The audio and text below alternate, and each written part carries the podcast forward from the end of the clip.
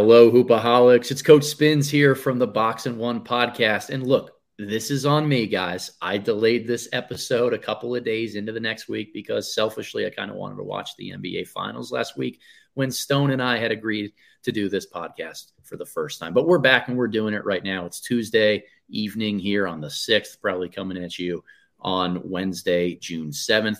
And this is going to be another one of our kind of prospect battles where we're breaking down tape of two prospects that, for both of us, seem to be very similar in terms of their positioning on our boards, but very different in terms of the players that they are. And that's Cam Whitmore out of Villanova and Anthony Black from Arkansas Stone. This is not your first time here on the podcast, but it's been way too long since we had you last. It's good to have you back here, my friend. How the hell are you? Uh, it's great to be back. Uh, I'm doing well. I'm extremely tired, as I'm sure you and, and many other people who are in this space are uh, during this time of year. But um, you know, it's it, it, the more pods being on, the more exciting it is. It's like it just gets me hyped up for the draft. Yeah, 16 days worth of pushing here, Stone. We can do it. We, the finish line is in sight. We'll be able to get there. But for for those of you who have followed the Box One podcast and stuff before, last week with Caitlin Cooper was the first time we really dove into doing some film here. And really appreciated the feedback many of you gave us. Loved that format. So stone and i are going to do the same thing. We're going to look at some clips and try to break down some tendencies what we're seeing positive or, or things that we would want to improve from some of these prospects with whitmore and anthony black. So as i mentioned earlier i think this is a really interesting tandem of prospects to have side by side because I don't think you can find two guys who are really more different, right? Uh, I, I love to discuss each of these guys a little bit more first, and then try to contextualize at the very end our preferences, some of the overarching philosophical differences that you might find, or how you would draft with some of these players in particular. Does that sound good to you, there, Stone? Absolutely. All right. So let's start here with Cam Whitmore uh, freshman out of Villanova, 18 years old, still will be 18 at the time of the draft. Missed the beginning part of the season due to injury. I have the misfortune of watching him slam all over my basketball team last year because I coached against him twice uh, at the high school level, play in the same league that he went to high school in. Stone, as always, I kind of throw the floor over to the guest first. What are your initial thoughts, takeaways? How would you summarize Whitmore as a prospect? Yeah, so um, as you and me discussed before we got on here, like I'm I'm pretty high on him. I fall on that end of the spectrum with him.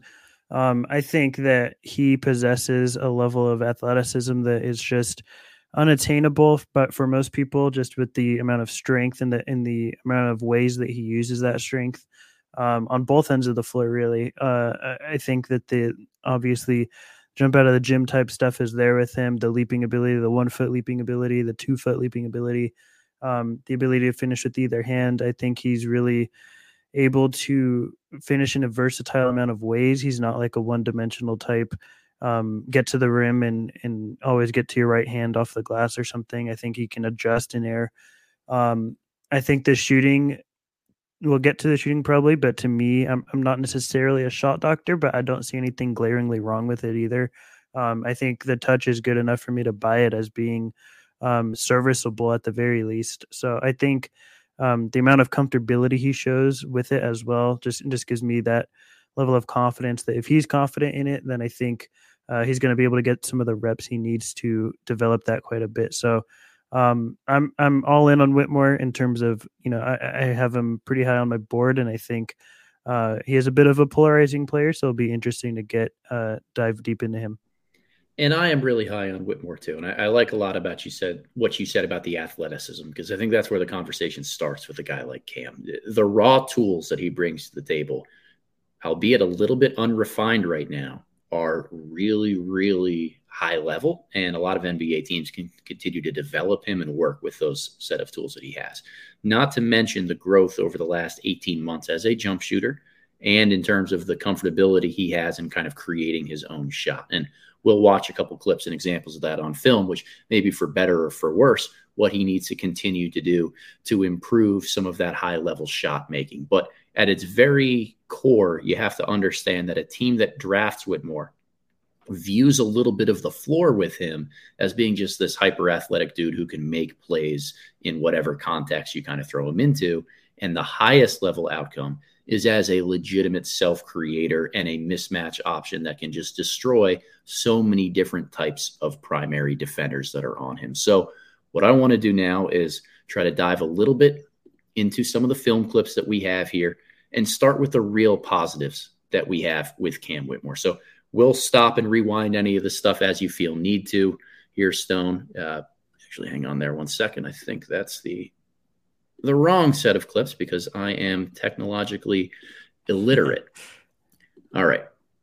Starting here with yeah, starting here with the good stuff with Cam Whitmore, uh, imposing athlete, and you'll see him number 22 for Villanova. He loves to drive left, but this type of rim pressure and athleticism is super, super rare. Villanova's offense always known for being really well spaced allows Whitmore to get downhill when he attacks quickly off the catch. And that's going to be a theme of a lot of these clips that you're looking at here is the quicker he can catch, make his decision to drive and go at an open lane, he's almost unstoppable with both athleticism and pure power. Again, loves to drive to his left hand. I think Villanova put him in situations where they would clear out the lane to be able to let him go to the left.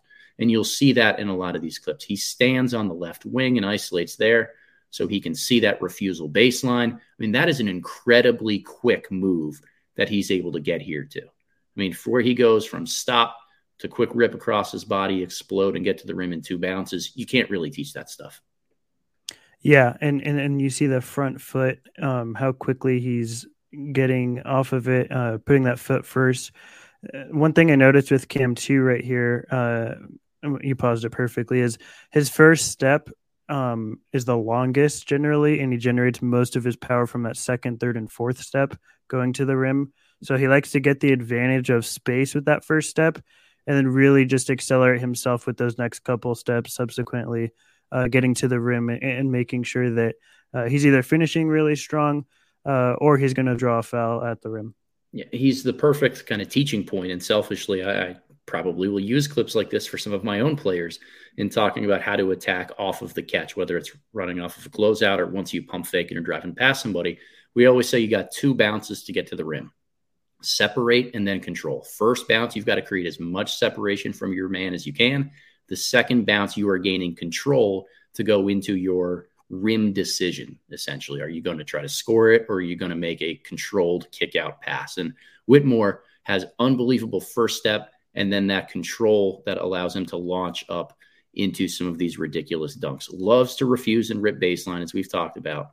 But that's a really quick crossover as well. So whether it comes mm-hmm. from a first step and something that he's able to get to from a standstill, or when the ball's already being put on the ground, that right to left cross creates a ton of separation.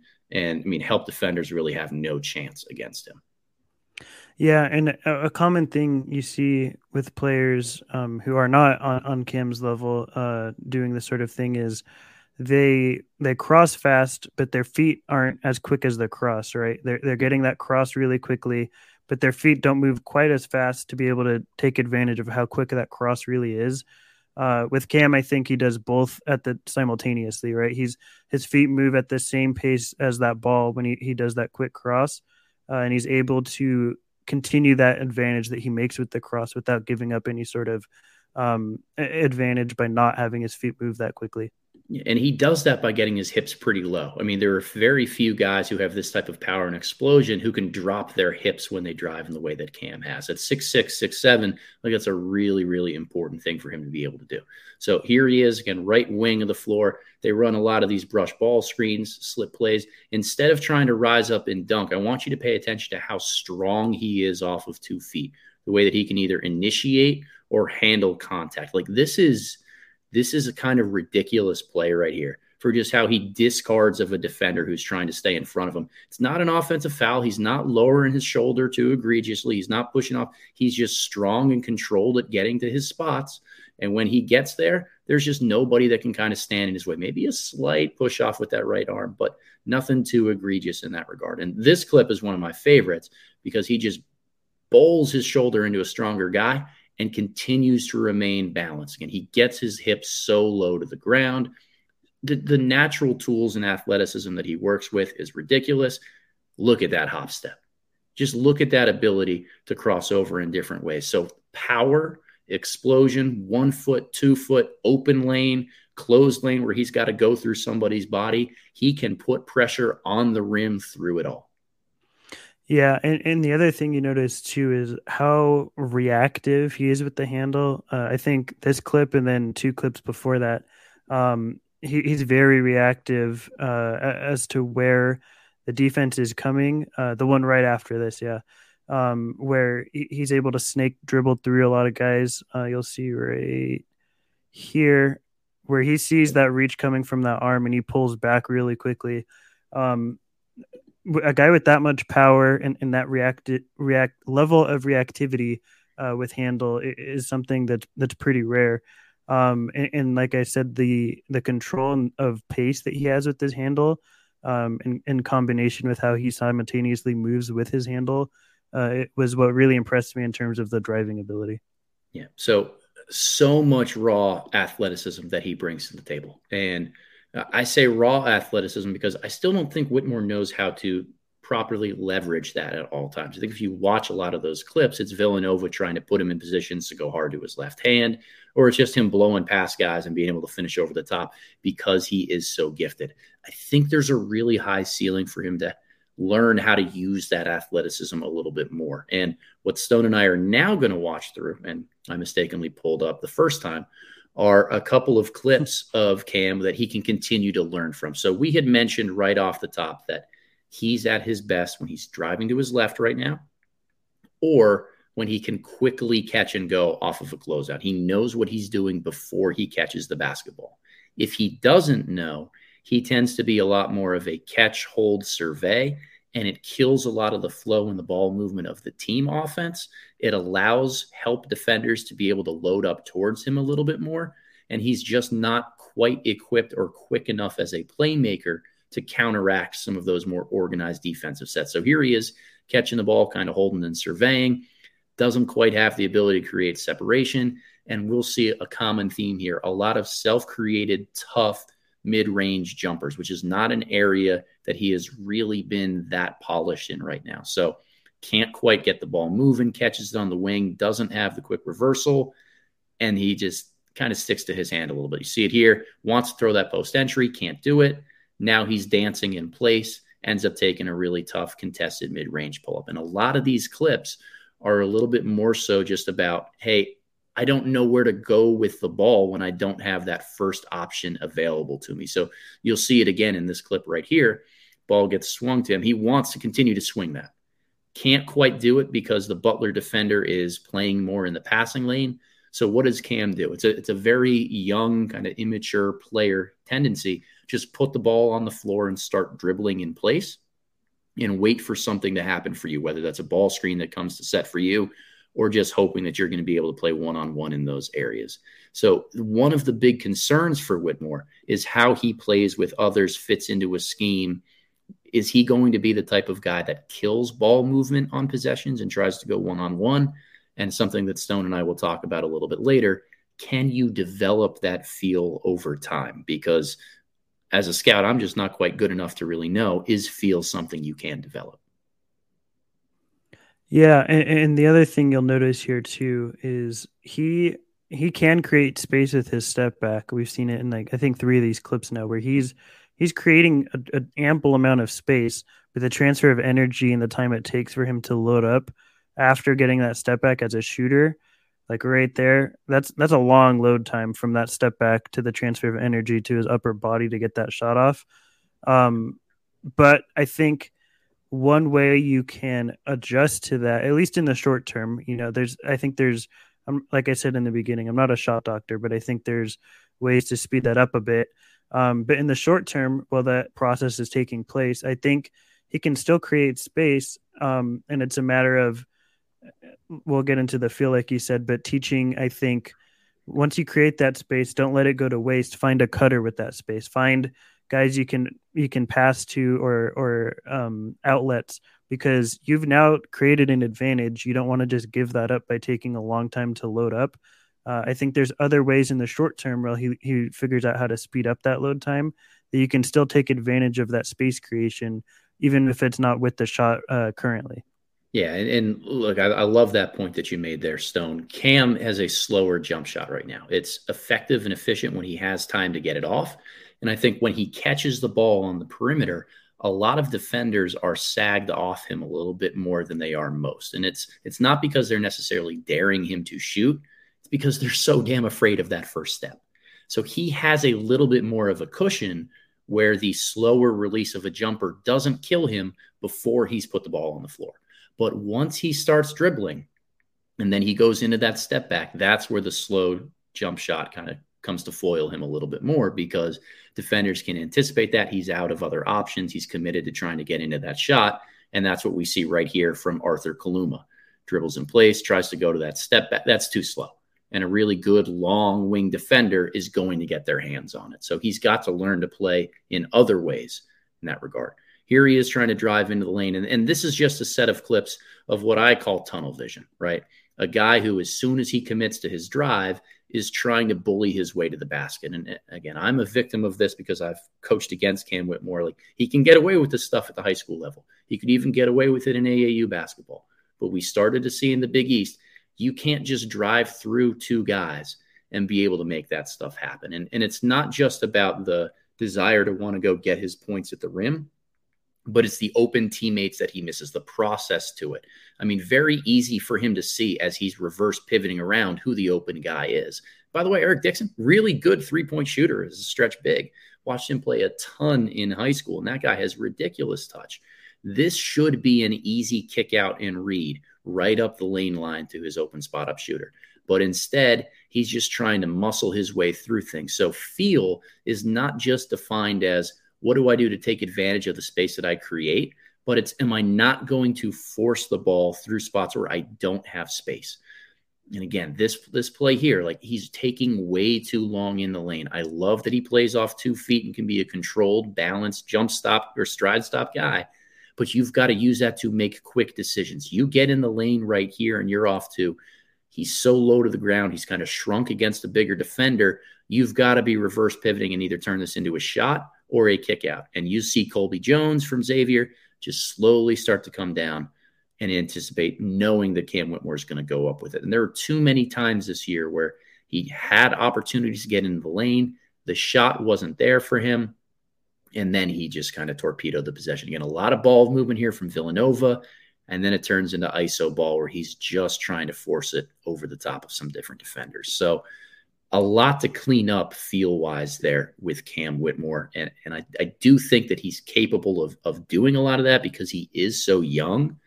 But I want to ask you a couple questions here about that specifically, Stone. How comfortable do you feel on him kind of becoming a number one option in an NBA offense someday, seeing a lot of the traits that we've just watched on film? Unreal athleticism, but maybe some questionable feel in terms of what shots he takes and how he creates for others. Yeah, I think um, I I don't have a high level of comfortability giving that sort of um, expectation to anybody outside of like your your Wembanyama types of prospects, right? Like I think um, uh, obviously you want your prospects to be as high level as possible, but I think expecting that out of every guy, even because I mean Cam's probably going to be like your fourth or fifth guy on the board, um, and I think expecting that is tough, but also there's room for it to happen. I think he has as much room as anybody uh, in this class to be that. Um, I think that the the feel issues um, feels interesting because I think um, there's different levels to it. I don't think you have to be, you know, this Lonzo Ball ball type like feel guy where it's off the charts and, and you just inherently know what you're supposed to do with the basketball. Like I think that sort of elite feel you're either born with it or not. Like I'm I'm a believer in that where if you're at that level of feel, um, it, it's really hard to teach up to that. But I think you can improve upon things that we just went over in, in Cam's film where um yeah, he, there's missed reads. Maybe he's not making the the right um the passes out those are things that I think are fixable. Like you're not asking him to be a half court creator, and then all of a sudden he's you know making whip passes to the skip on on skip passes to the corner or anything, um, where he knows you know this help defender is going to come and and immediately I have an open slot. I think more so it's just teaching him reps of this is what you do once you get help coming towards you, or this is um, what happens if you're in that position where you're crouched low against a big. Um, I think there's ways to work around it and for him to improve without having to be this elite feel guy and, and still be like have an opportunity opportunity to be that number one prospect because he brings enough scoring value um, in other ways. It's just a matter of can he leverage that in, in multitude of ways rather than primarily focus on it every single time. Yeah, and, and look, there's a lot of scoring areas that he needs to clean up in order to evolve into a, a high level creator at the NBA level, even for himself, right? He's not great at decelerating right now, so he doesn't have much of a runner or a floater in his bag. We talked about the the step back or those pull up jumpers being a little bit slower, so space tends to disappear rather quickly when he tries to go into them.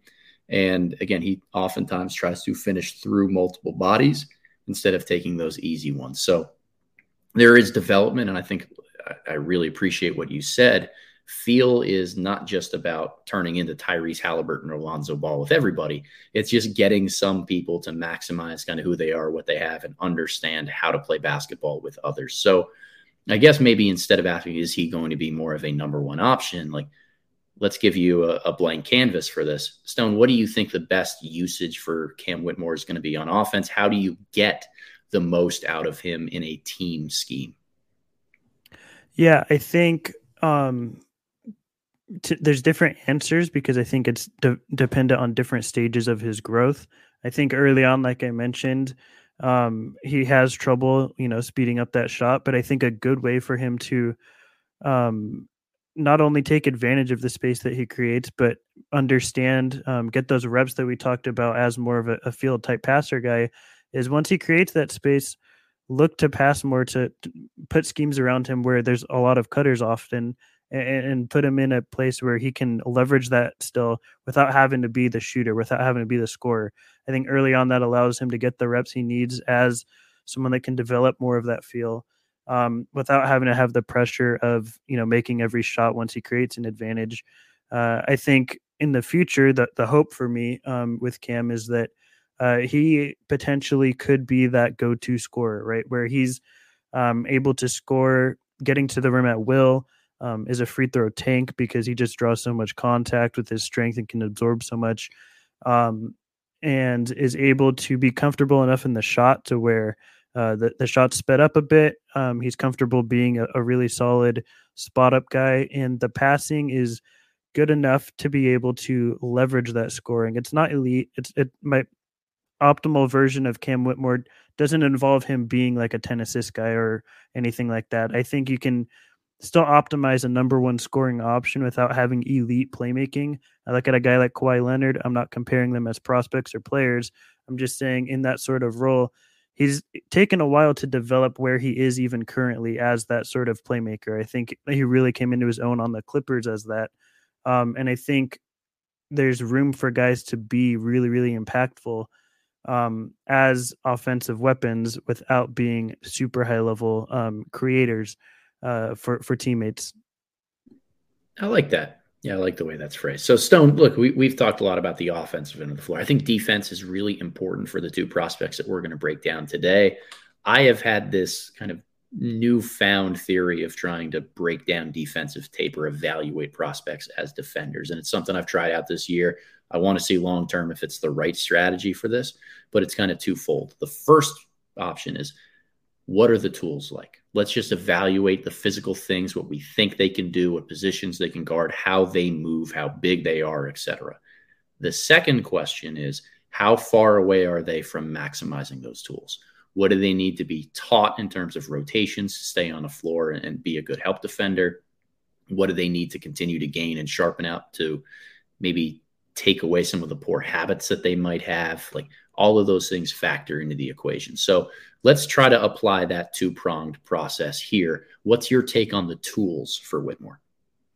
Uh, I think apart from the wingspan, they're about as good as you can get. Um, I think that um, being able to be as bouncy and as strong as he is allows him to be someone that you could feel comfortable being on bigger guys and being possibly like a low man, a help side rim protector.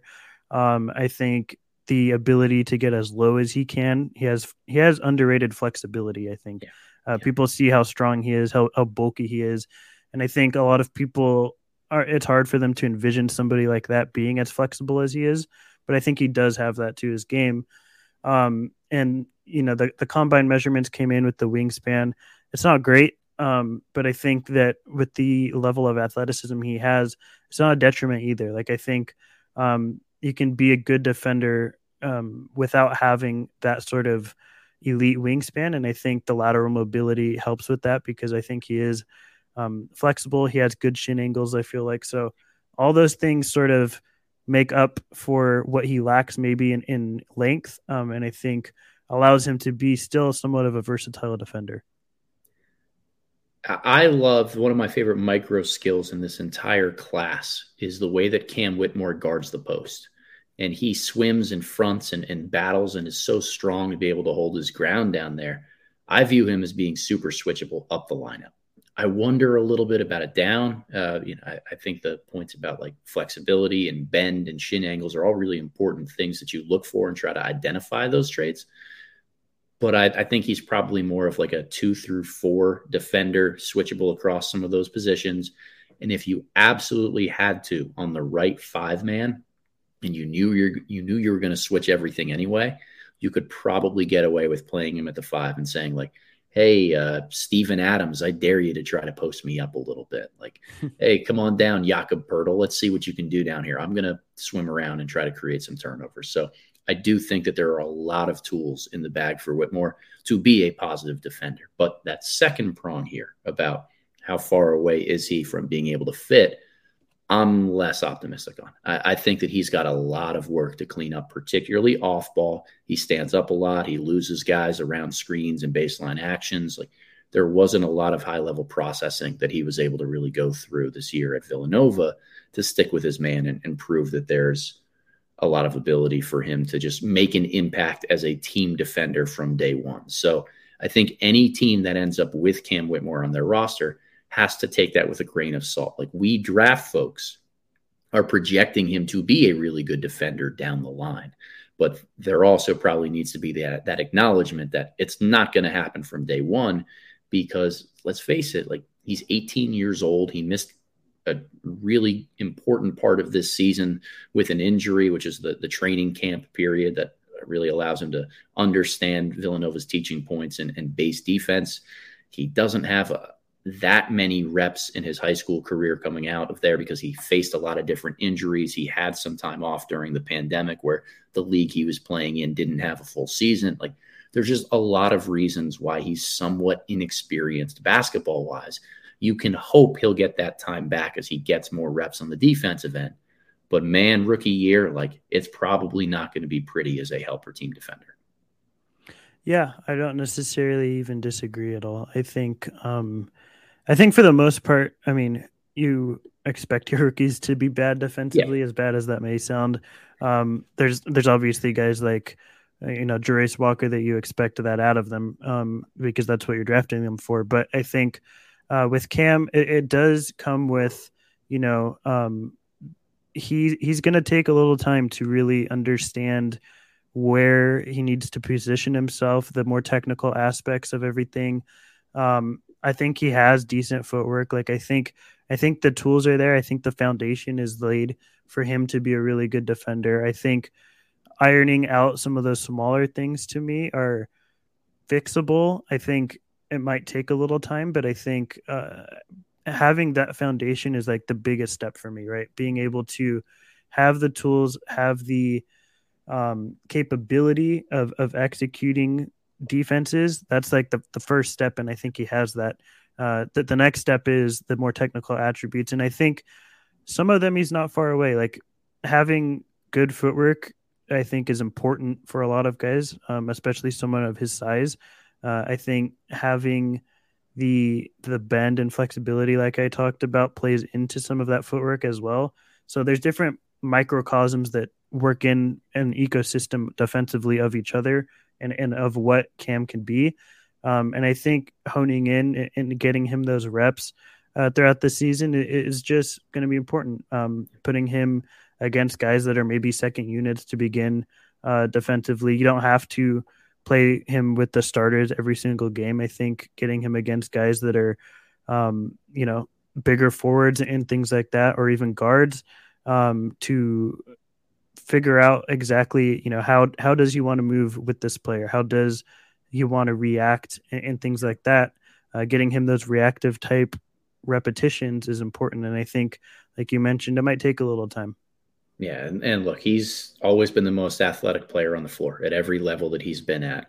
Those guys tend to need a little bit of work when the athleticism playing field starts to level out a little bit more because they can't just rely on that to make plays in the defensive end. So, with all of that said about Cam Whitmore, we went about 25 minutes on him. Where is he at right now on your board, Stone? June 6th, where do you have Cam Whitmore? Um, fourth, fourth on my board. Fourth quite high. I have him sixth on mine. The next player that we're going to talk about here, a very different type of prospect, is Anthony Black out of Arkansas, like a six seven point guard. Uh, maybe plays some different positions other than that, based on the players you surround him with. Rough season in some regards at Arkansas because this was an offense that provided. Uh, I don't want to say none spacing, but like close to none spacing, which is a really hard offense for, particularly in the half court, for a non shooting big guard who likes to operate with the ball in his hands to be able to positively contribute. And we're going to watch some clips on Anthony Black and how he might have leveraged any semblance of space to his advantage. I think he's a really smart offensive creator and a great high level processor of the game with the ball in his hands. That quintessential high feel player. But Stone, I want to start with you on Anthony Black. Give us the overview, kind of your pitch for where you're at on Ant. Yeah, uh, somebody else I'm, I'm, very high on. Um, I think the innate high level feel that I talked about with guys um, like Lonzo or something like that. I think that applies to Anthony Black. Like I think he just innately has that level of feel um somebody that that's the type of that's my weakness. Everyone in the draft community has their their archetype weakness. For me it's guys that are just crazy high feel. Um i think that he has that. I think he uh, like you mentioned the context surrounding him arkansas is very important i think for a couple of these arkansas guys. And i think going back um and bringing some of that high school context with you in your evaluation of camp or of a uh, Anthony Black, excuse me, is is important because um, he is best in space. Like that's where he thrives. That's where he makes the most impact. Um, he's an absolute transition beast. Uh, he's going to start your fast break with crazy hit ahead passes, um, or or just really push it and can find guys like really free flowing type offenses. Um, I, I think the defense is really, really strong. Yeah. We'll get to where I think I have a little bit of worry and concern, but I think for the most part, it, it projects really strong. Um, just a high level two way feel guy that I think um, I have a lot of faith in because there's multitude of ways for him to become successful in the NBA, and, and I think we'll get to that in a little bit. Yeah, I think that that's exactly where I'm at with him. Is I, I, love the idea of him being a jumbo initiator, that guy who can really put pressure on the defense by driving into a spread lane and making the right decision. But he's more than that as an offensive player. And uh, like you, I love the defensive stuff. I probably love it a little bit more than you do in some regard. That's where I've really bought into Ant. So let's take a look at a couple of the the film clips that we have here on a guy like Anthony Black. Uh, number zero for Arkansas what he loves most is getting to his right hand and downhill. And look, I'm a coach. I always kind of pay attention to scheme, what offenses are doing, what defenses are doing against guys. I want you to watch a lot of the spacing that Arkansas is going with here. I think Eric Musselman, the head coach there, made an adjustment that whenever he wanted to put the ball in Anthony Black's hands and play out of a ball screen, they would run some variation of Spain pick and roll that they would have two guys in the middle third of the floor trying to set screens for each other, for Anthony Black, back screen, different combinations of Spain ish concepts while spacing other two guys out on the perimeter. It was their best chance of keeping the lane spread for Anthony. And you'll see in a lot of these, like here's Jordan Walsh zipping right up the lane line. He just takes advantage of that space whenever he has it. Loves to drive hard to his right hand. Here just comes a flat ball screen, kind of angled in there, snaking back to his right hand. The combination of burst to hit the hole early, like we saw in the first clip against Tennessee, and then here the patience to come back to his right hand, snake it, really strong. I, I, love this finish that he gets to. And I'm just going to use this over and over as a teaching point for my own players. Gather into a stride stop, one, two step into somebody's chest, able to absorb contact and finish. Like that is as good as it gets getting downhill to his right hand. Yeah. And I think the strength is really important with Black. I think it's one of the most like under discussed parts of like top prospects in this class is Anthony Black's strength. Like I think he's just really, really strong. You look at his lower body, and I mean, his thighs are like massive. Like he's got a lot of power in his lower body. Uh, and I think the ability, uh, the base of where he takes off from is important because he knows, you know, I have this really strong lower body, but I can also take contact from the top. And I think having like a real balanced and, and, and inherent knowing of how your body is going to um, absorb contact in in the air is important because that's it all starts from his legs. That's where he takes off from. And i think he puts himself in the best position to to finish through that through where he takes off from yeah and you'll see it again here like smaller guy in front of him he just plows him over like anthony black is super super strong again middle of the floor screening combination that's so hard to do to just uh, have the patience to get downhill take the space, and then immediately one two into that with touch off the glass. It's a really difficult finish. Contact with the left shoulder, touch with the right hand. I love yeah. the hesitation and change of speeds here too. Go ahead there, still. Oh no, I was just gonna say, you look at that clip in particular, where he's getting off from because he he's making it as easy on himself as he can. Obviously, it's a tough finish, but without having to adjust his arms too drastically in the air because he's taking off from a place where he feels I can I can make this with my really good touch um, without having to you know put his arms around guys and, and uh, spin or anything in the air like he, he knows exactly he's going to make this as simplistic a finish as he can because of how he takes off from the ground. Yep. And again, he sees a sliver of space or a one on one matchup with a rim protector. He feels confident that he can score it. I love the change of speeds here. That is an ability that when you're really, really strong, a lot of times you you think the guys are just going to put their head down and go through guys. We saw that with Cam Whitmore a little bit. He doesn't quite have that set, that change of speeds, that deceleration once he gets going. Anthony Black is really deceptive with the ball in his hands.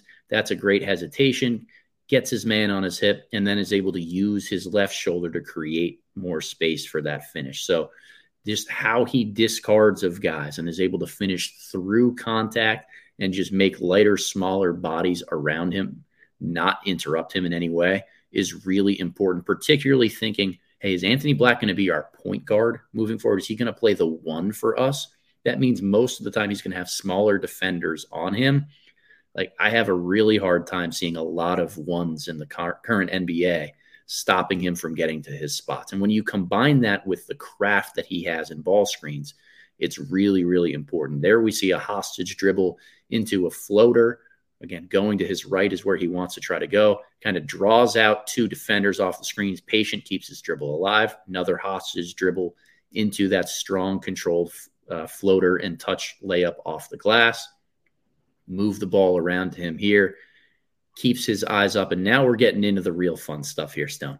The playmaking feel. And Anthony Black, by my measure, is one of the best passers in this draft class and probably one of the most underrated passers that we might have talked about the last couple of draft cycles because as you'd mentioned at the top like the context the film the the high school level of all this is really important.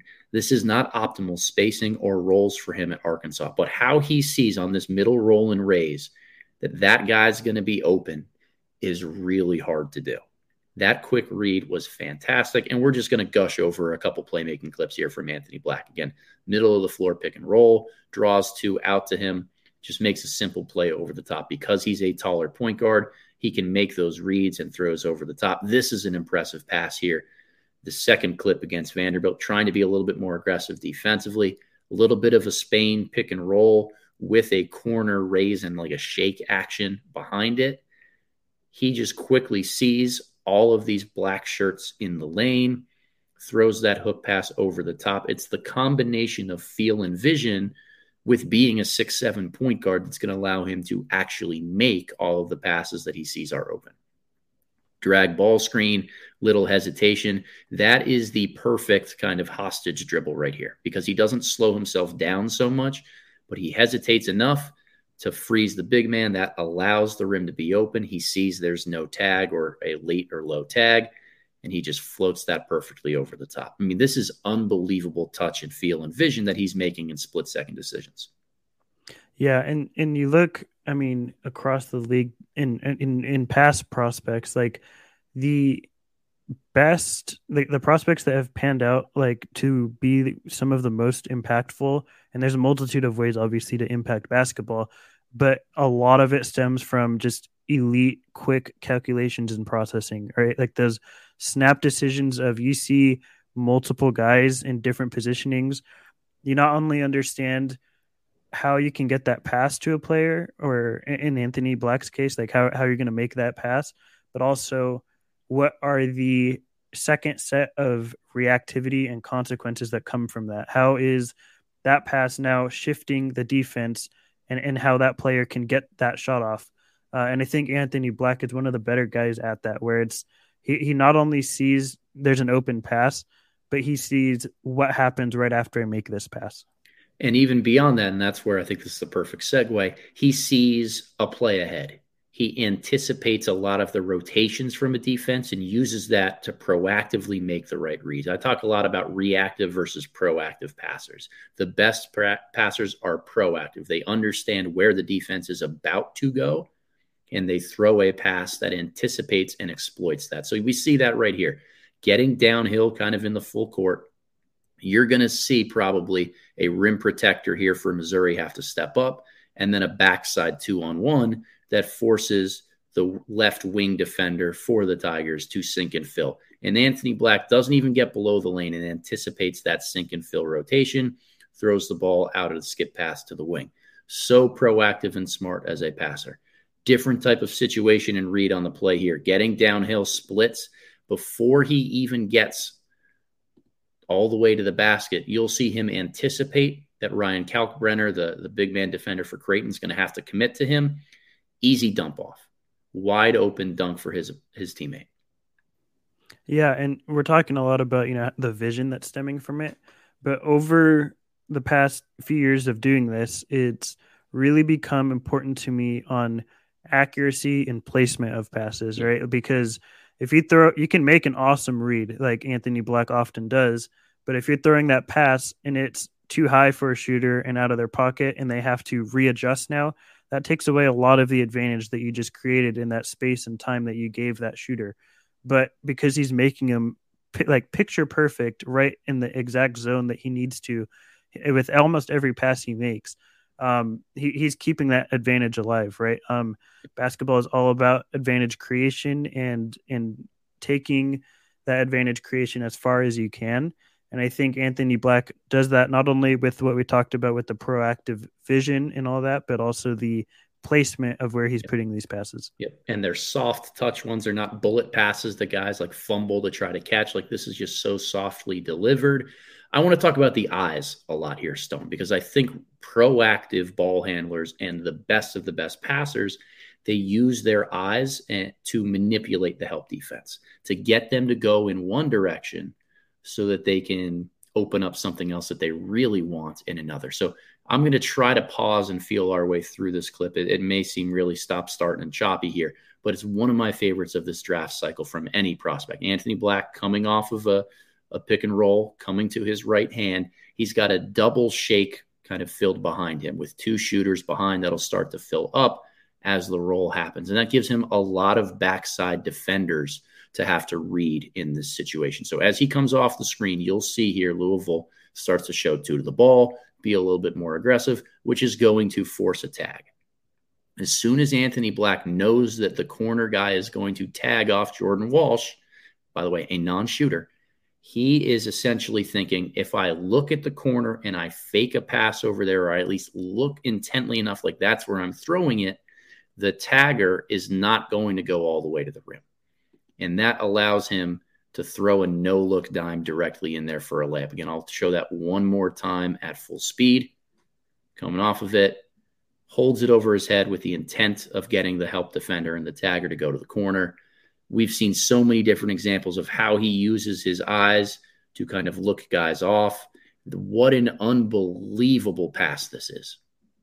Be able to come hard to his right hand. Now he anticipates that that tag is happening on time, right? We're here a little bit later in the game in the second half. Same exact action, same exact play here comes the roll. The tag is already in place and underneath that. Help defender saying, I'm not falling for that again. And he accuracy. And look at the placement. Yeah. Placement and accuracy. Live dribble, one hand skip pass with the appropriate read perfectly in the shot pocket. I mean, that progression right there from Anthony Black is what we look for in the best of the best passers and playmakers. They are guys who make the right read, they make it quickly. They tell the defense what's going to happen and manipulate them, and they have no mistakes with the placement. It's unreal. Yeah, and I, I, love that you brought up that one clip of the manipulation because that's something like each year I try and find a couple of things that I really didn't focus as hard on the previous, and I try to just each year build on my evaluation skills. And I think for me, manipulation of creation has become a really big thing for me this cycle. Um, I I noticed it a lot with Anthony Black, um, another guy like uh, Nikola Jurisic, which obviously we're not talking about, but just the the guys who can really really pass. How do they get to their passes without having elite handles? Like Anthony Black isn't the most explosive out of his handle, but because he's so manipulative, he can make guys think he's going one way with a pass, not even with his scoring, right? He, he doesn't necessarily have to position his body in a way that is making them think he's scoring. But like you said, with the head fakes on that last um, that last clip, uh, it can really do a lot. And if you have that level of I, I, don't even know what to call it. I guess, like you said, feel. I feel like it doesn't do enough justice yeah. to what we're seeing. But um, that innate ability to know exactly how that defense is going to react, and you can take advantage of it, like that that's something that you can't really get out of reps i feel like that's that's something that i think you just innately have as a basketball player and the select few that are lucky to have it uh, i think take advantage like anthony black does i'm so glad stone that you brought up this idea of us trying to improve as evaluators year after year because one of the lessons that i have learned and what i'm leaning more into in this draft class is to reward those highest feel guys that they're the ones who tend to make it up or tend to make it in the league, particularly if they have positional size. That combination is huge. And in the past, I would have really held a lack of shooting against a guy. That the NBA is all about shooting nowadays shooting, shooting, shooting, shooting, shooting. Every role player has it, every good player can shoot.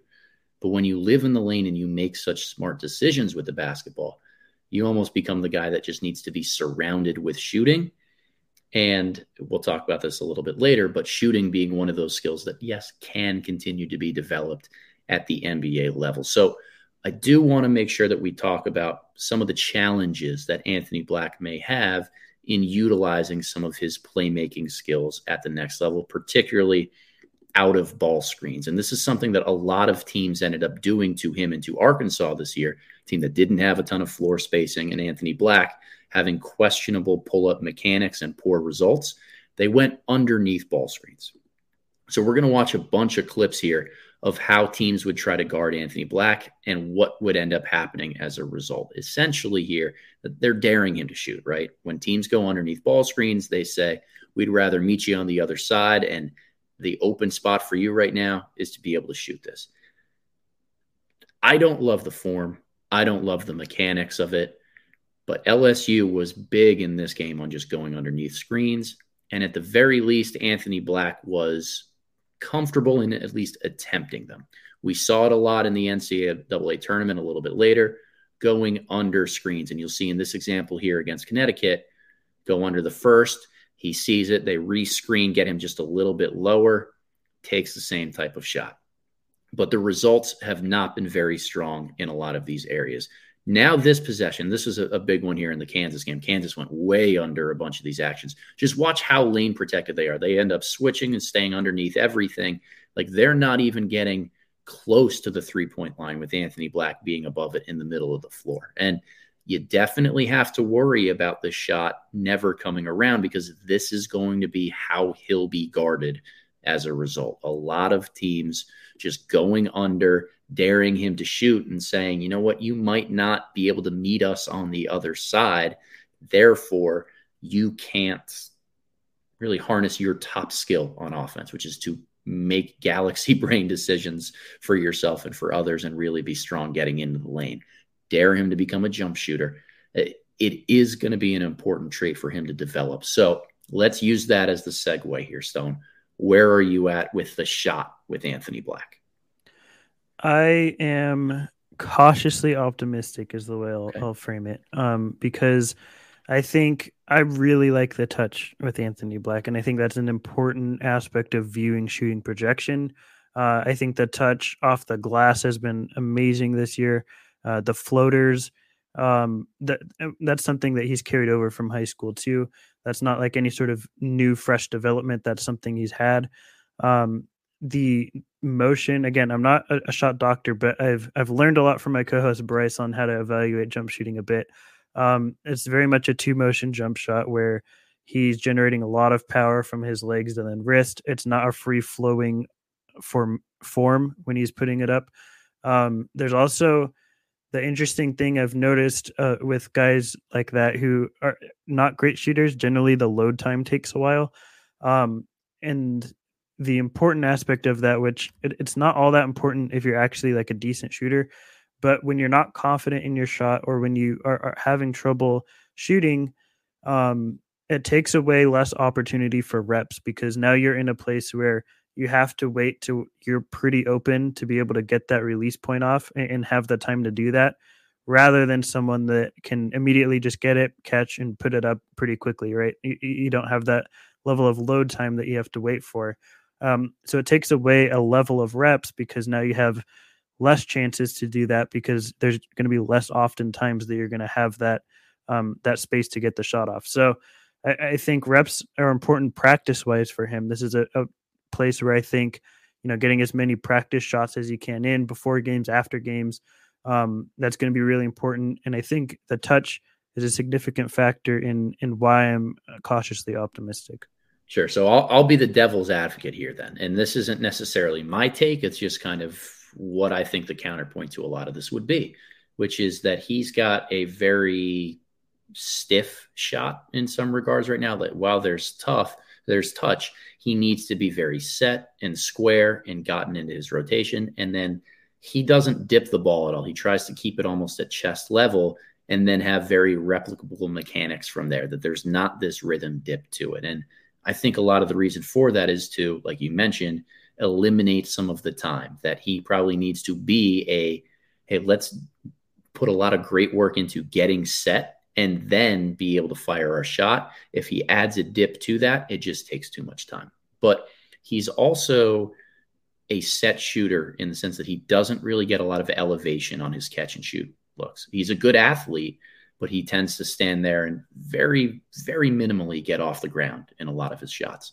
And a lot of times that is driven by reps as a catch and shoot guy, but it doesn't translate really well to live dribble creation and mid range pull ups in particular. That if he's taking threes when teams go underneath screens, they're daring him to do so. He's going to have the room to get get himself set and square and rise into that shot. But if he doesn't have that room, live dribble pull up scoring is just going to be really hard for him to do. He's got to get deeper into the lane so he can use that runner, which is so great. Otherwise, that like 14 to 18 foot range and area is just going to be a kind of a zero from Anthony Black in that regard. So I don't know if I buy the pull up mechanics enough to think that he's just not going to continue to face under coverage in ball screens. I'm with you. I'm I'm cautiously optimistic about the catch and shoot stuff coming around because there is touch. There's a lot of repetition and work that he continues to put in there. But I don't think the mechanics translate to pull up success in a way that at least has me slightly worried about what his overall usage is going to be and if he can really be a high rep pick and roll guy. Yeah, and I think that's where I'm that that's the biggest portion of my cautious optimism as a whole with Anthony Black is that I am hedging my bets with where I have him. We'll get to that I guess in a little bit, but I am as, as even as high as I have him, I feel like that's hedging my bets because I'm cautiously optimistic of the primary initiation stuff, right? Without that pull up, I think that limits a lot of the primary initiation equity.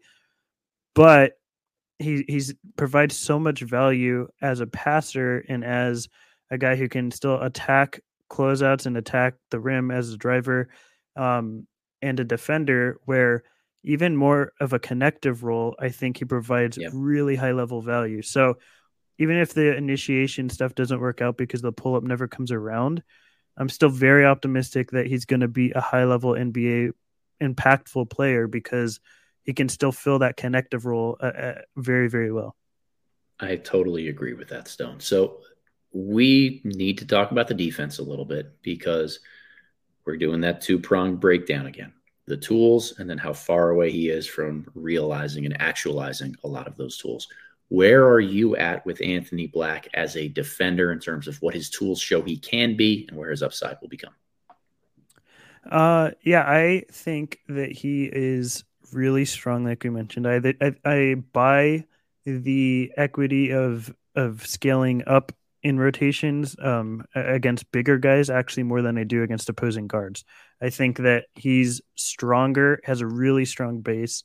Um, I think he is really smart with directions of where guys can attack from. Um, I think that allows him to uh, see things before they happen on the perimeter and I like him in a role where he's able to process things from a, a, place not at the point of attack because now you're putting him in a place where he's able to process more of what's going on in the court and can have more of his anticipatory anticipatory skills shine rather than more reactivity.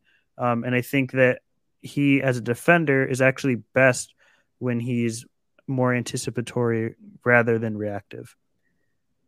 I think that's a great way of encapsulating it there. Um, positional versatility is a big thing on the defensive end of the floor. Can you guard multiple types of players? And if you garner a roster with several of those guys, you end up switching at the point of attack, and that negates a lot of advantages that are gained by ball screens. You negate even more of those if you can't be posted up as a result because you all have positional size and you're strong enough to hold your own in the post. So I think Anthony Black checks all of the boxes for what you would look for in a switchable defender. My co-host of the Game Theory podcast, and I shouldn't say co-host, he calls me his co-host, but he runs the fucking show. Sam Vecenie, uh, he uses the phrase "basketball genius" a lot. I think he uses it maybe a little bit too much. Like I'm really selective with how I would use that terminology. I kind of think Anthony Black's a basketball genius we talked about and we showed the clips of how he does that on the offensive end of the floor.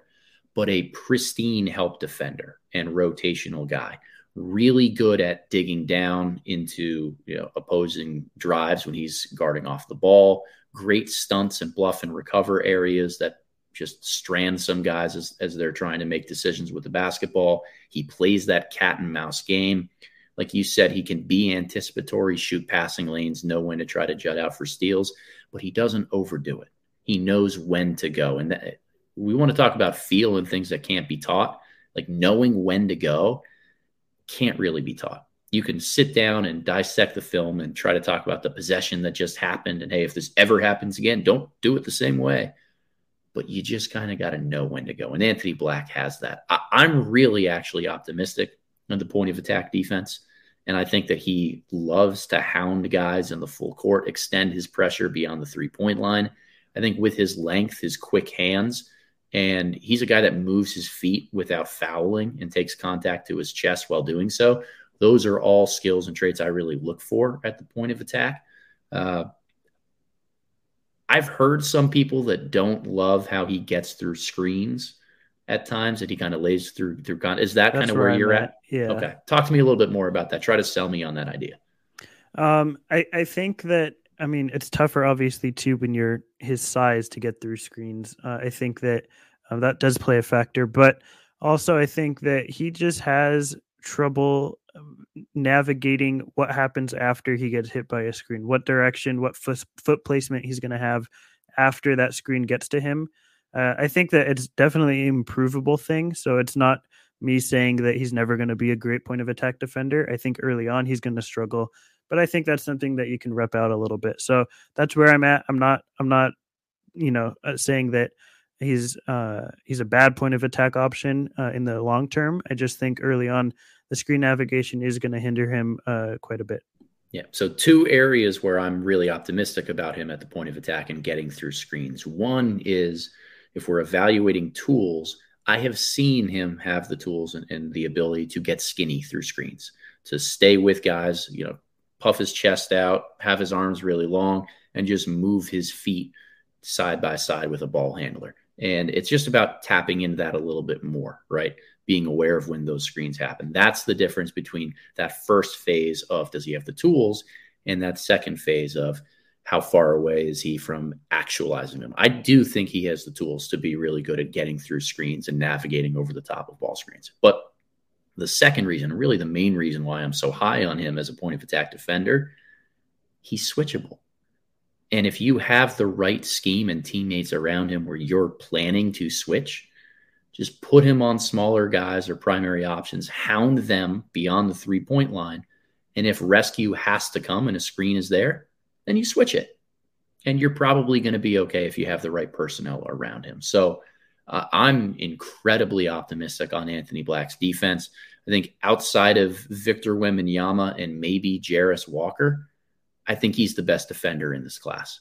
And I would call him one of the best perimeter defensive prospects that we've seen over the last several years. But that is a reason why I'm super, super high on Anthony Black. Yeah. And I think the knowing when to do things, right, that we talked about, it, it, to me, it's reminiscent of Dyson Daniels when he was a prospect that, that really stood out to me.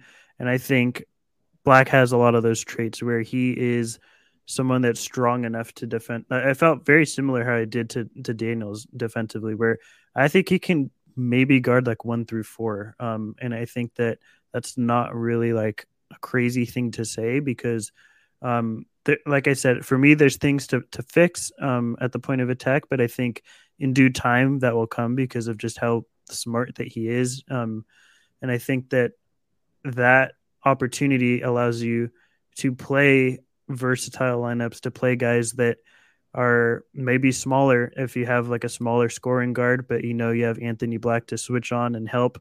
Um, and maybe allows you to play all big and you have five just really tall guys on the court and, in suffocating defense. Like it allows you to to play in a multitude of ways and in a way where any given night against the matchup you can be like your assignment's going to be their four and then the next night it's going to be their point guard like you can just mold him how you want any given night. And I think that's important. So, Stone, where on your board do you have Anthony Black at this moment in time, June 6th? Uh, I have him five, and it's splitting hairs between him and Whitmore. I've gone back and forth. Uh, I, ultimately, I, I, just got to a point where, like, I, I'm just going to settle here and not overthink it. Like, this is just my gut feeling. So I, I don't want to, you know, continue to put myself through that sort of stress throughout the rest of the cycle is what it came down to. But yeah. you can easily talk me into having him at four. And I have Anthony Black at five on my board and Whitmore at six. I, I do agree. It's it's pretty close between those two. But I have started to go with Anthony Black for many of the reasons that we talked about earlier when we were discussing our evaluation and evolution as scouts right? I've identified a weakness in myself. I haven't valued those high feel players enough. When it's a tiebreaker in this scenario between the raw tools athlete of Whitmore and the really, really high feel guy who's just a jump shot away from putting it all together, I'm going to give the tie break to the high feel guy. And I think that Anthony Black's intangibles and, and character and overall IQ are just things that it's not a negative for Whitmore in those ways, but Anthony Black is so far ahead of almost any other prospect that he's the guy that I'm going to want to bet on, just being at the very least a high value connective option within our, our offense and our defense. So, a couple quick philosophical questions that I, I want to use to frame this debate. We've just shared kind of who we have above who on our boards or how close it really is. But themes of the podcast here one, can you teach feel? Yes or no, Stone? To a degree. Is, I can't give you a yes or no. It's uh, to me, it's a degree of it. I'm stealing and retweeting that answer. Second question Do we overestimate the ability of players to improve as a shooter when they get to the NBA? Do we overestimate that ability? Yes. I think it's uh, prospect dependent, but I, w- I would lean towards yes. I think we do a little bit as well. I'm not red flag or worried in certain ways about Anthony Black in that regard, but I think it's an oversimplification to just come out and say, like, he'll work on it. He's a great kid. He's got a great work ethic. It will come. Like, no, it's not quite that simple. There are some glaring mechanical stuff that really needs to change, and you'd never know if that's going to happen. Yeah, I think a lot of people are just assume once you get to the NBA, like everything changes. Like, oh, you get him with the right nutritionist. oh, you get him with the right shooting coach. It doesn't just happen because of that. Like, there's a lot of work that goes into that, and it doesn't always pan out for every single prospect. So I, I actually would say yes. Yeah, I mean, shit. If it was an automatic to do a lot of those things, like we'd have so many more players still thriving in the NBA. But that kind of leads me to the last question that we have here: What wins more in the modern NBA or the playoffs right now? Elite alpha athleticism or elite feel in intangibles? I have since I've started evaluating many years ago, many moons ago. Um, it's been feel for me. I've always been a feel guy, um, and now you know I have Whitmore higher only be for the the only reason I have Whitmore higher is because I feel like there's more scoring equity for him to be a primary type guy than I do Anthony Black, and that doesn't necessarily mean more impactful because I think you can be very impactful, not as a lead scorer as Anthony Black probably will be. So uh, I've always been a feel guy, and it, it, feels contradictory for me to have Cam above Anthony Black now. You're making me rethink everything, but I think um, feel is ultimately where I land with so many guys. I have swung to team feel over the last couple years, um, and and I'm I think why I'm so high on Anthony Black is because it's not an either or with him. He's a really good athlete. He's a strong basketball player. He uses his athleticism in different ways, but he's one of the highest feel guys out there. So I thought this was a great conversation and a really appropriate time as we're, you know, two weeks and change away from the NBA draft to sit down, have a little bit of a philosophy talk in here, but utilize two lottery bound prospects as the right vehicles for doing so. And Stone, as always, you were eloquent, you were well researched, and uh, a pleasure to be able to chat to with this stuff. One of the most underrated guys in this entire draft space. So before you get out of here, please let everybody know where they can find and follow you if they're not already, and what you have going on. Yeah, I appreciate you having me back on. I think this is like the third or fourth time now, and every time I, I love our discussions. Um, you could follow me at report underscore court on Twitter.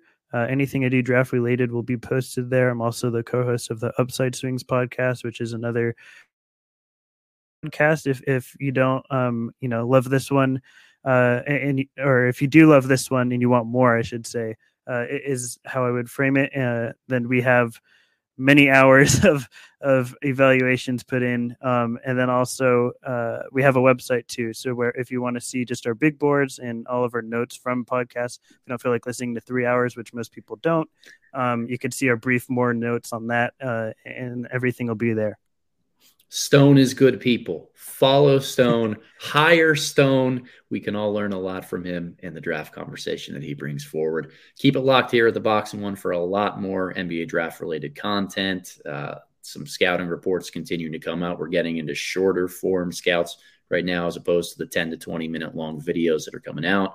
Some draft philosophy here, but we're within the two week phase. It's going to be a lot more interactive film discussion on the podcast and stuff like this. Stone, great guest. Thank you so much for coming on here. And everybody else, talk to you soon. Bye.